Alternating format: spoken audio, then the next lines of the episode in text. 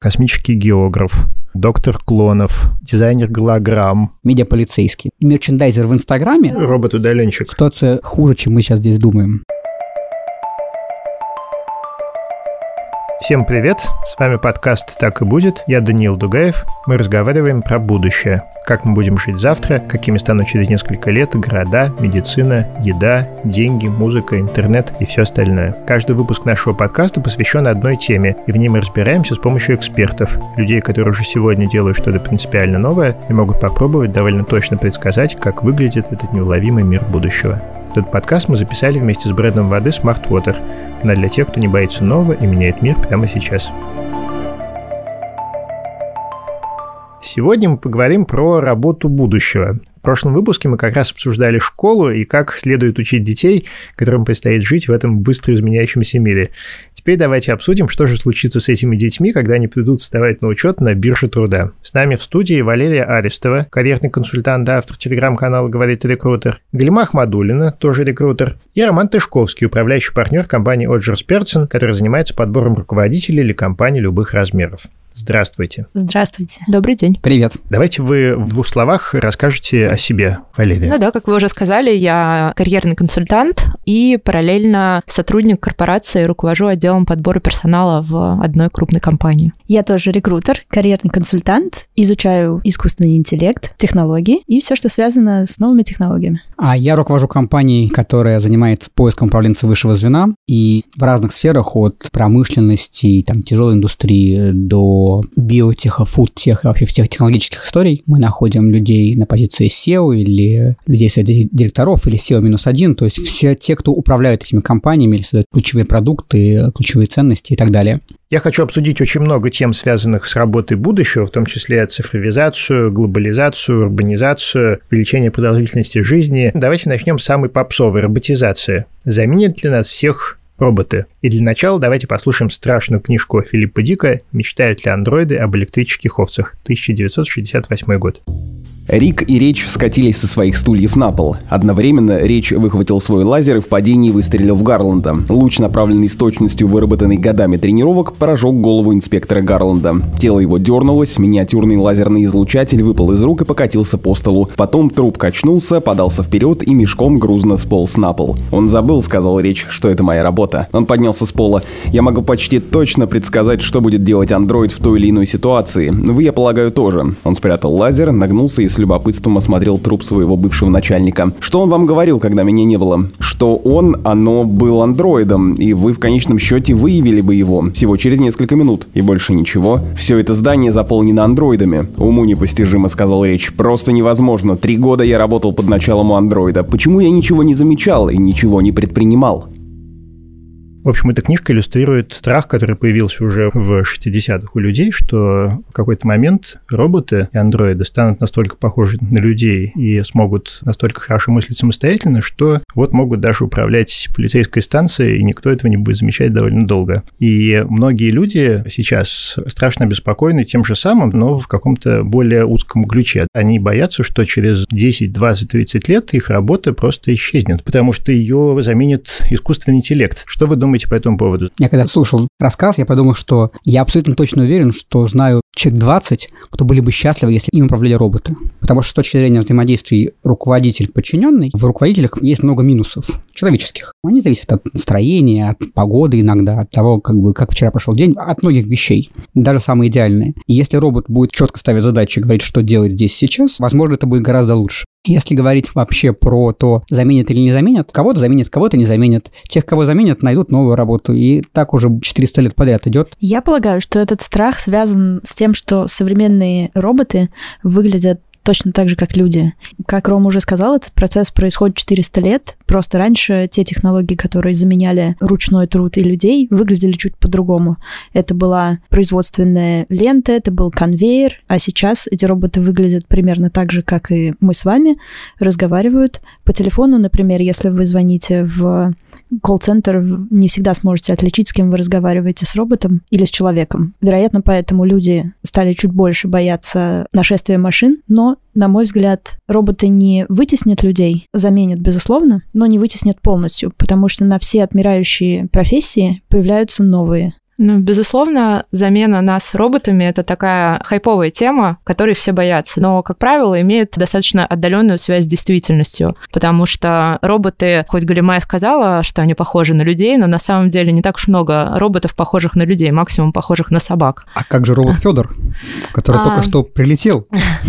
Прилетел, улетел и обещал вернуться. Собственно, как сказал Рома, да, было бы здорово для некоторых людей, если бы их руководители заменили роботы. Но, к сожалению, роботов создают люди, и э, роботы ошибаются точно так же, как люди. Роботы предвзяты, роботы шовинистичны, и, к сожалению, это тоже не выход. Ну, и сейчас уже точно совершенно есть профессии, которые ходят в прошлое, и некоторые из этих э, профессий занимают довольно большую долю рынка. Например, в Америке страшно беспокоиться, что роботы заменят, собственно, водителей грузовиков. Если все водители грузовиков выйдут на улицы и начнут протестовать, то это будет почище московских бульваров. Это правда. Какие еще профессии находятся под угрозой? Давайте вспомним. Ну, например, продавцы в магазинах. Ясно же, что еще немного их просто не останется. где-то, наверное, полтора года назад делал э, выступление на TED про будущие профессии. И как раз там рассказывал, что была такая профессия в Англии, назывался будильник. Их было много. На каждой улице жило по 3-4 человека, которые в 4 часа утра ходили и всех будили.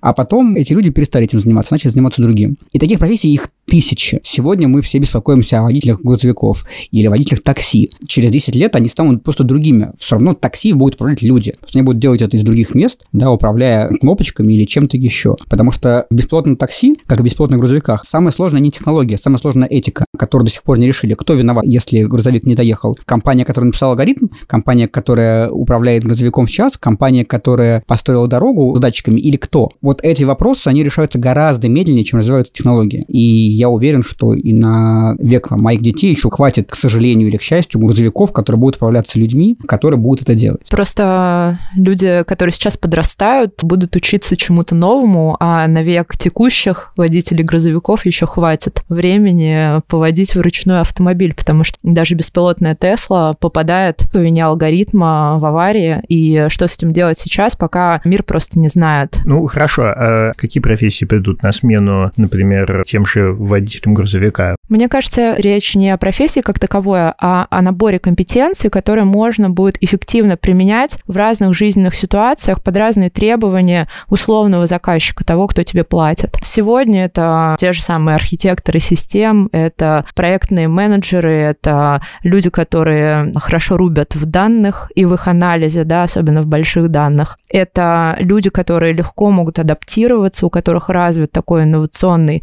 навык, которые могут развить в себе, по сути, приверженность любой профессии, если это необходимо, если за это платят. Ну и скажем, если раньше инженер или архитектор э, систем или программист это была отдельная профессия, то сейчас это необходимая компетенция для человека, который работает в своей отрасли, в своей профессии. Скажем, для того, чтобы спроектировать аппараты, которые без продавцов отпускают товар человеку по его лицу или по его смартфону или по карточке, с которой он заходит в пустой магазин, нужно понимать customer experience, клиентский опыт. Соответственно, для того, чтобы понимать, какова цепочка человека, который заказывает такси, садится в такси, как он едет, какие ему потребуются по пути дополнительные опции, нужно понимать, собственно, этот путь. Соответственно, люди, которые разбираются в том, что происходит в магазине, в самолете, в такси, на конвейере и так далее, смогут продавать свои знания другим образом и получать деньги не за ручной труд, а за свой вклад интеллектуальный. Мне на самом деле кажется, что ситуация хуже, чем мы сейчас здесь думаем. Во-первых, люди плохо меняются, поэтому, когда мы говорим про профессии будущего, мы говорим про профессии людей, которые сейчас еще не работают.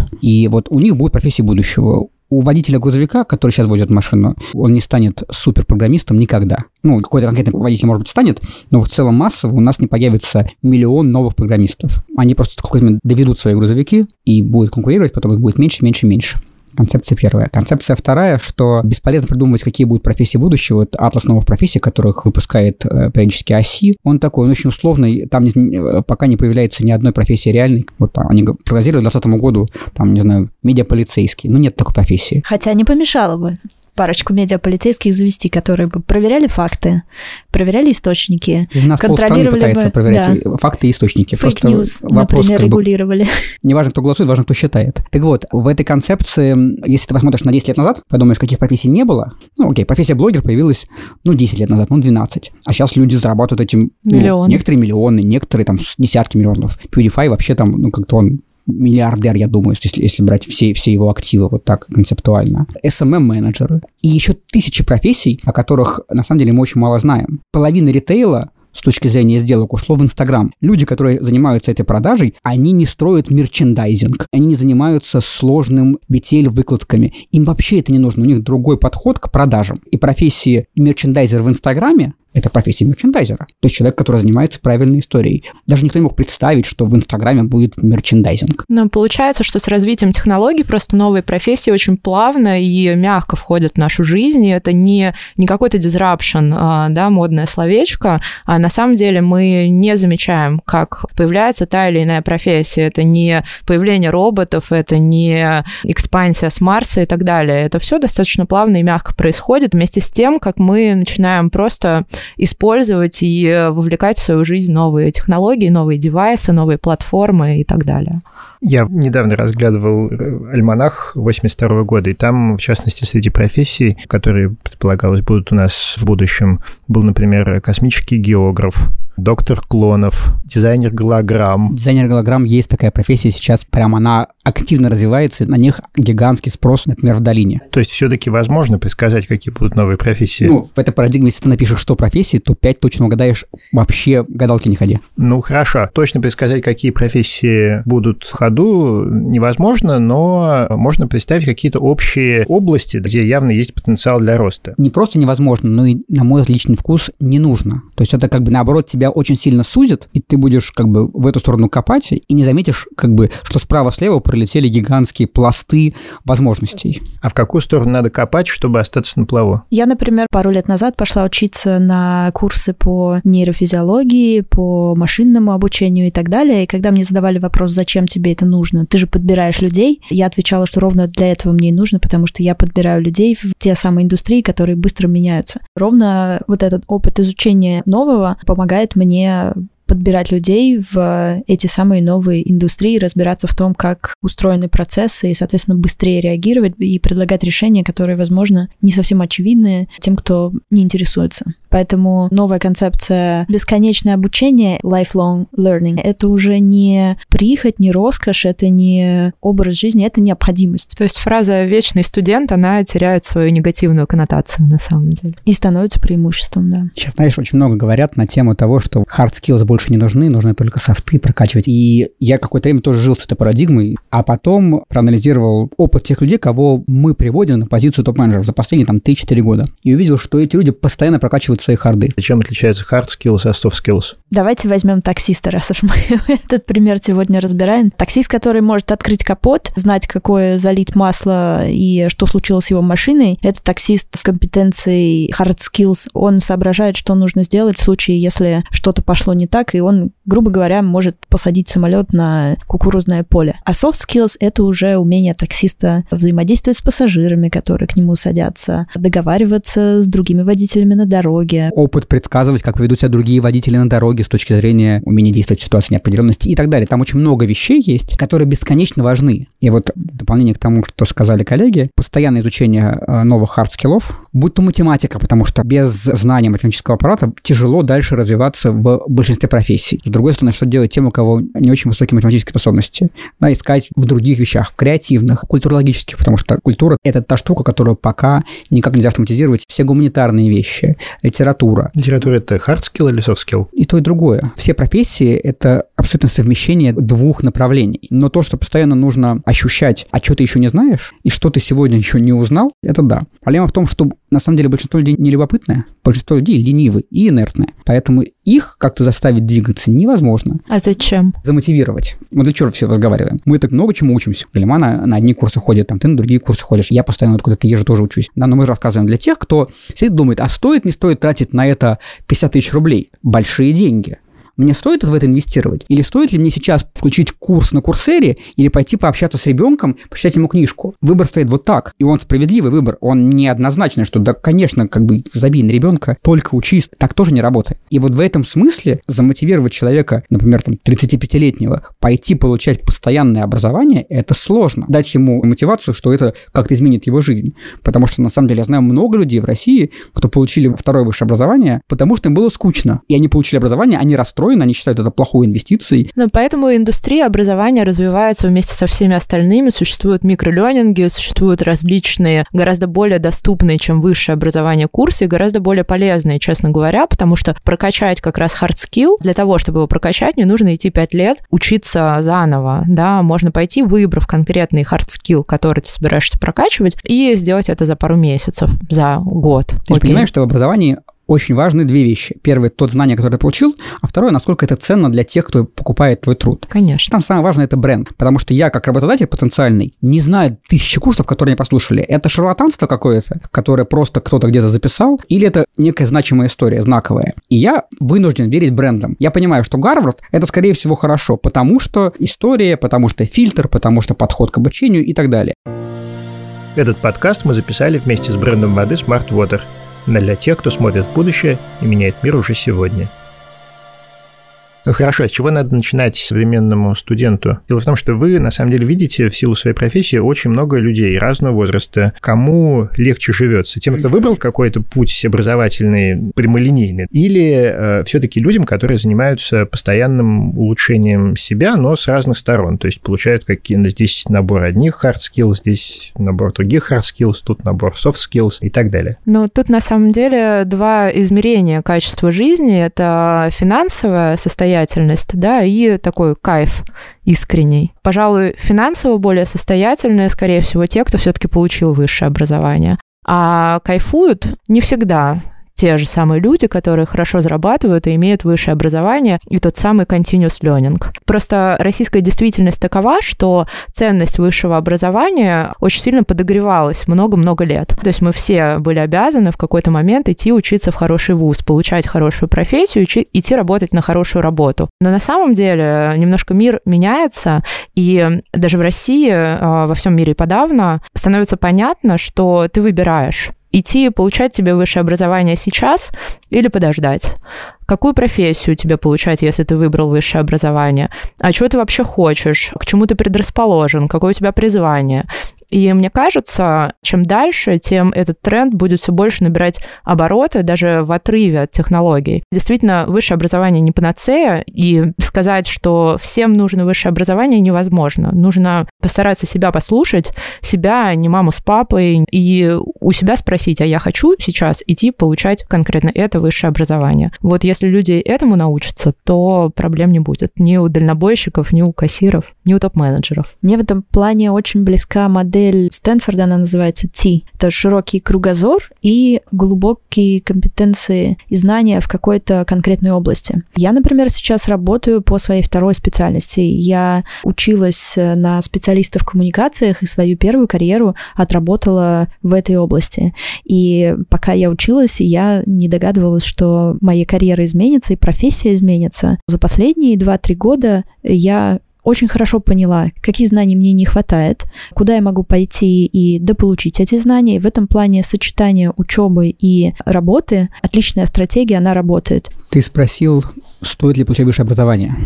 Этот вопрос можно разложить на очень много кусков. Во-первых, я не верю, что высшее образование останется как слово высшее образование. Потому что если мы говорим все сейчас про концепцию бесконечного образования, то странно говорить, что есть какое-то высшее. Есть некое образование. Ты закончил школу, потом пошел куда-то, университет, академию, колледж, все все что угодно. Потом пошел на курсы, потом пошел на второе и так далее. Поэтому в этом плане Стоит ли получать образование после школы? Да, стоит. Но очень важно, помимо вопроса «куда?», задать себе вопрос «зачем?». Очень долго образование выбиралось по принципу родители настаивали, семейная династия, близко к дому. Есть миллион причин, по которым люди выбирали вузы, и очень мало было истории про выбор осмысленных историй. И здесь мы можем дать бесконечное количество советов, как дальше учиться, как работать, совмещать, не совмещать. Но самое важное вопрос – зачем?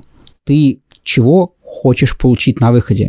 Если это появляется, появляется осознанность. А в осознанности все что угодно хорошо. Ты можешь хорошо учиться, ты можешь хорошо работать и по вечерам учиться. Ты вообще можешь заниматься абсолютно индивидуальным обучением того, что тебе нужно, брать какие-то отдельные курсы, не получая высшее образование. Я не помню, чтобы я спрашивал диплом у кого-то. Даже у молодых, ну, то есть, там, людей возраста там, 27 лет, которые там находятся на позициях топ-менеджера. Никого не интересует какой-то у них диплом. Давайте послушаем еще один отрывок. Это братья Стругацкие «Хищные вещи века», 64 год. Путеводитель был отпечатан на меловой бумаге с золотым обрезом. В перемешку с роскошными фотографиями в нем содержались любопытные сведения. В городе проживало 50 тысяч человек, полторы тысячи кошек, 20 тысяч голубей, 2 тысячи собак. В городе было 15 тысяч легковых автомобилей, 500 вертолетов, 1000 такси с шоферами и без, 900 автоматических мусорщиков, 400 постоянных баров, кафе и закусочных, 11 ресторанов, 4 отеля международного класса и курорт, ежегодно обслуживающий до 100 тысяч человек. В городе было 60 тысяч телевизоров, 50 кинотеатров, 8 увеселительных парков, 2 салона хорошего настроения, 16 салонов красоты, 40 библиотек и 180 парикмахерских автоматов. 80% взрослого населения было занято в сфере обслуживания, а остальные работали на двух частных кондитерских синтез-комбинатах и одном государственном судоремонтном заводе. В городе было 6 школ и один университет, помещавшийся в древнем замке крестоносца Ульриха де Казы. В городе функционировали 8 гражданских обществ, в том числе общество усердных дегустаторов, общество знатоков и ценителей и «За старую добрую родину против вредных влияний». Кроме того, полторы тысячи человек входили в 701 кружок, где они пели, играли скетчи, учились расставлять мебель, кормить детей грудью и лечить кошек. Ну, Здесь описывается общество изобилия. Идеальный город, по мнению нашего мэра. Да, видите, здесь 80% населения занято в сфере обслуживания. Если э, предположить, что таких городов довольно много, и 80% населения в них занято в сфере обслуживания, что это означает для тех, кто сейчас хочет получить какую-то новую профессию? А театр – это сфера обслуживания или библиотека? Я не знаю, это ты мне скажи. Так как я здесь не, не делю сферу обслуживания, угу. не сфера обслуживания. Или наш подкаст – это сфера обслуживания? Я думаю, что да, Мы обслуживаем некий интерес людей к их развитию. И в этом плане э, мы все втроем здесь сфера обслуживания. Мы обслуживаем потребность людей найти новую работу или там новые карьерные возможности, мне кажется, это очень немножко устаревшее понятие, вот это разделение на это сфера обслуживания, это сфера производства, это сфера, сфера чего-то еще. Вот я сейчас пока ехал, слушал книжку про Элона Маска, который делает Теслу, и там очень детально описывалось, что он там делает. И там и сфера обслуживания, и сфера производства, и сфера создания, и куча других вещей намешаны, и образование, и, и куча всего. Это синтез. Поэтому в этом плане тем людям, которые сейчас вступают на тропу обучения, нужно просто понять, чем им внутренне хочется заниматься, отвечая на вопрос «зачем?», «с кем?», «как?», «что?», ну, чем они хотят заниматься. Потом опять же, мы живем в мире, в котором нету карьеры навсегда. Даже в Японии уже нет карьеры навсегда, хотя они все ославились этой историей. Там уже написано куча статей, как поменялся даже японский менталитет на, на эту тему. А у нас так с 20 до 40 одна карьера, с 40 до 60 другая карьера, надеюсь, с 60 до 80 третья карьера, потому что скучно 20 лет заниматься одним и тем же многим людям. Да, ну, кстати, очень крутая мысль на самом деле. Сейчас, делая выбор, да, возвращаясь к тому, там, что выбирать современному человеку, нужно понимать, что он не делает этот выбор раз и навсегда, и бесповоротно, и все конец есть э, множество возможностей попробовать ошибиться, и вот эта свобода, она как бы будет возрастать. Так, а как вам кажется все-таки вот про несколько карьер в течение человеческой жизни? Будет ли это повсеместным явлением? Это будет более распространено, чем сейчас это не будет повсеместным явлением, по-прежнему будут оставаться люди, которые работают на одной и той же работе всю жизнь. Но гораздо более распространена будет возможность пробовать новое, да, и пробовать себя в разных, иногда диаметрально разных профессиях. Я считаю, что, конечно, это будет повсеместно, потому что компании будут жить гораздо меньше. То есть, если раньше срок жизни компании мог быть 30, 40, 50, 100, 300, 500 лет, но если посмотреть на статистику э, срока жизни компании, то она существенно сократилась в последнее время, потому что компании не переживают все ускоряющие трансформации, которые есть. И мы еще не берем внешние факторы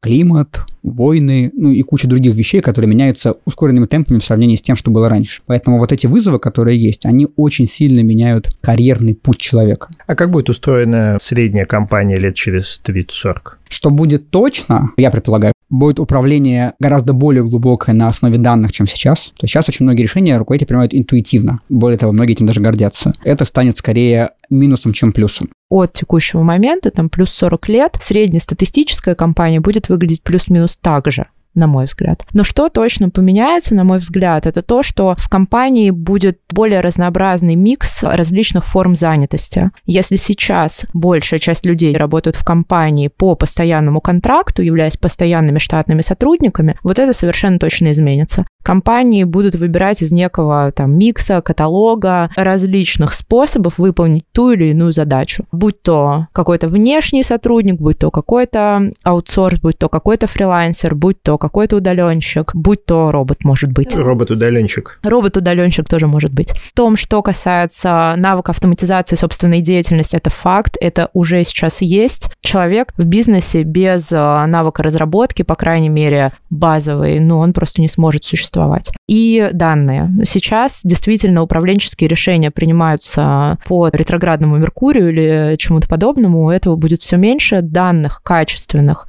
я надеюсь, будет все больше, потому что сейчас мы боремся за качество данных, да, чуть позже, когда качество данных наконец-то а, будет на уровне, мы будем бороться за принятие решений на основе данных. Мне тоже есть что добавить. Чем более компетентным становится специалист, тем выше на него спрос. Это значит, что он может выбирать из большого количества работодателей, и это значит, что меняется форма его взаимодействия с компанией. Если раньше он мог пойти в одну компанию и становиться наемным сотрудником на продолжительное время, то сейчас он может обслуживать несколько компаний, уже как подрядчик, как временный сотрудник, как проектный менеджер, как эксперт, кто угодно. Меняется форма. Соответственно, конкуренция тоже возрастает. Это значит, что кандидаты и соискатели, которые вкладываются в собственные знания, в владение технологиями, в личное развитие, в том числе и soft skills, и hard skills, у них появляется больше шансов для того, чтобы зарабатывать сильно больше, чем их конкуренты.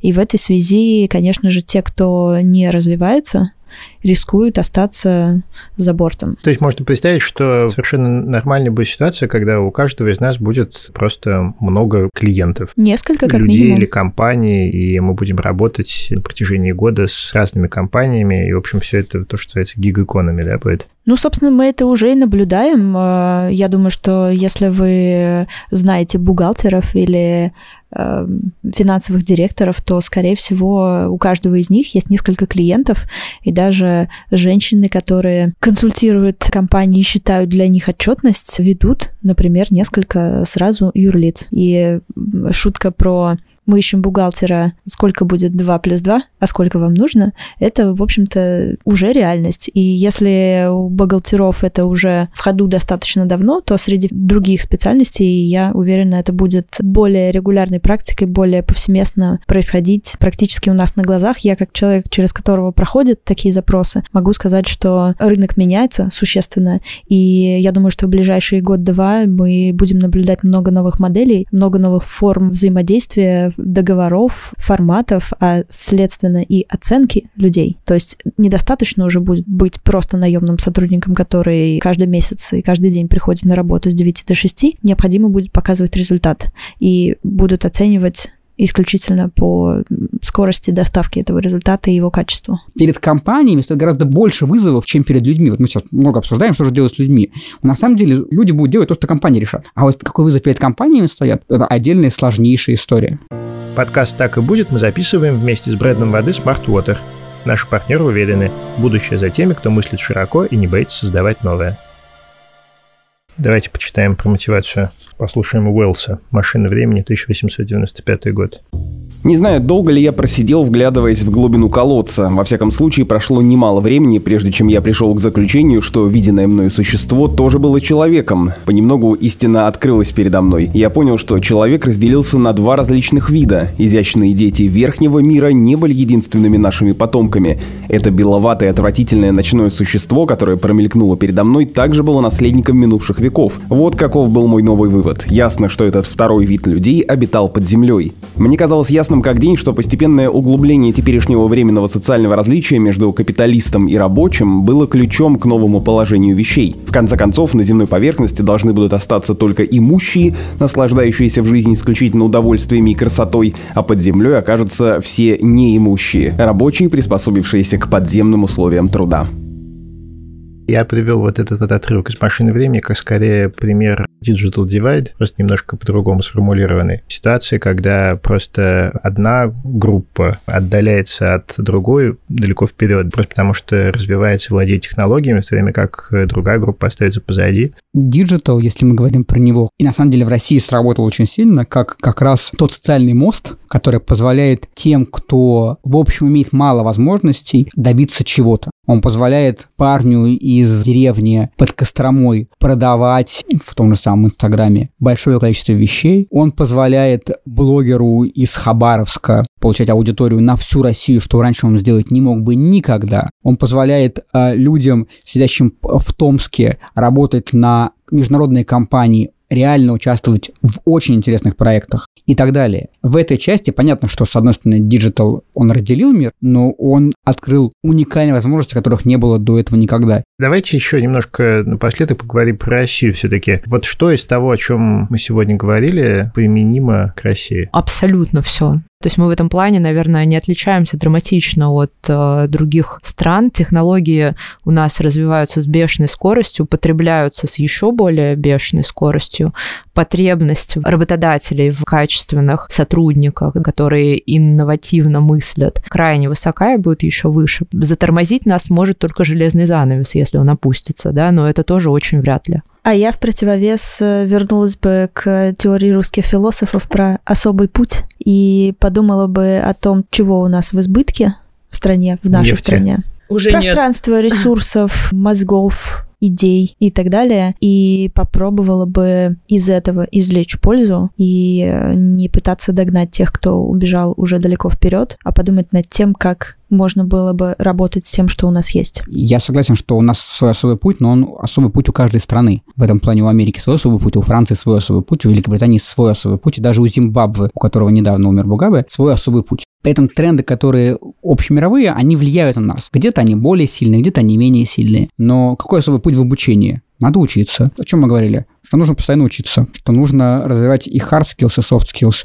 в любой стране, что карьеру не выбирает с самого начала, точнее так, ты выбираешь карьеру, но будь готов, что она поменяется в любой стране, что роботы не заменят людей, появятся новые профессии, и тебе нужно быть к ним готовым и так далее. Поэтому я абсолютно уверен, что люди делают сами себя. Ну, получается, что свой отдельный путь не у страны, а у каждого конкретного человека, в том числе и за пределами страны, в которой он сейчас находится. И здесь тоже границ нет, да, как нет границ между переходами с одной профессии в другую, то же самое нет границ в работе на одном рынке, потом на другом, на третьем и так далее. И опять же, эти границы дальше будут еще менее значимыми. Всем нашим гостям мы задаем э, один вопрос. Назовите три изобретения, которых лично вы ждете от будущего. Мне лично нужен ассистент, который будет у меня в ухе, в очках и так далее. Мне очень нужна быстрая информация. Если я о чем-то слышу, смотрю, мне хочется сразу же копнуть глубже и узнать, успеть обработать эту информацию и выдать самое главное. Я очень жду телепортатора. Я много очень путешествую, и вот мне прям нужен телепортатор. Я жду прибора, который сможет определять, человек врет или не врет.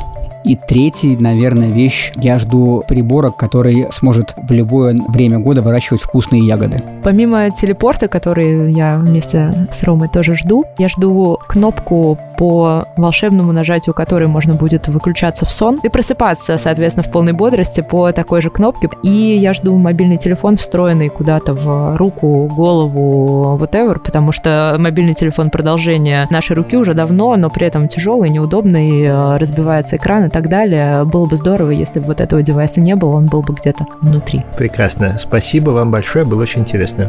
Спасибо. Спасибо. Эгогей. Это был подкаст «Так и будет». Я Даниил Дугаев. Подписывайтесь на нас, ставьте нам лайки, пишите письма по адресу подкаст собака медуза.io, рассказывайте о нас своим друзьям. Всем пока! Пока.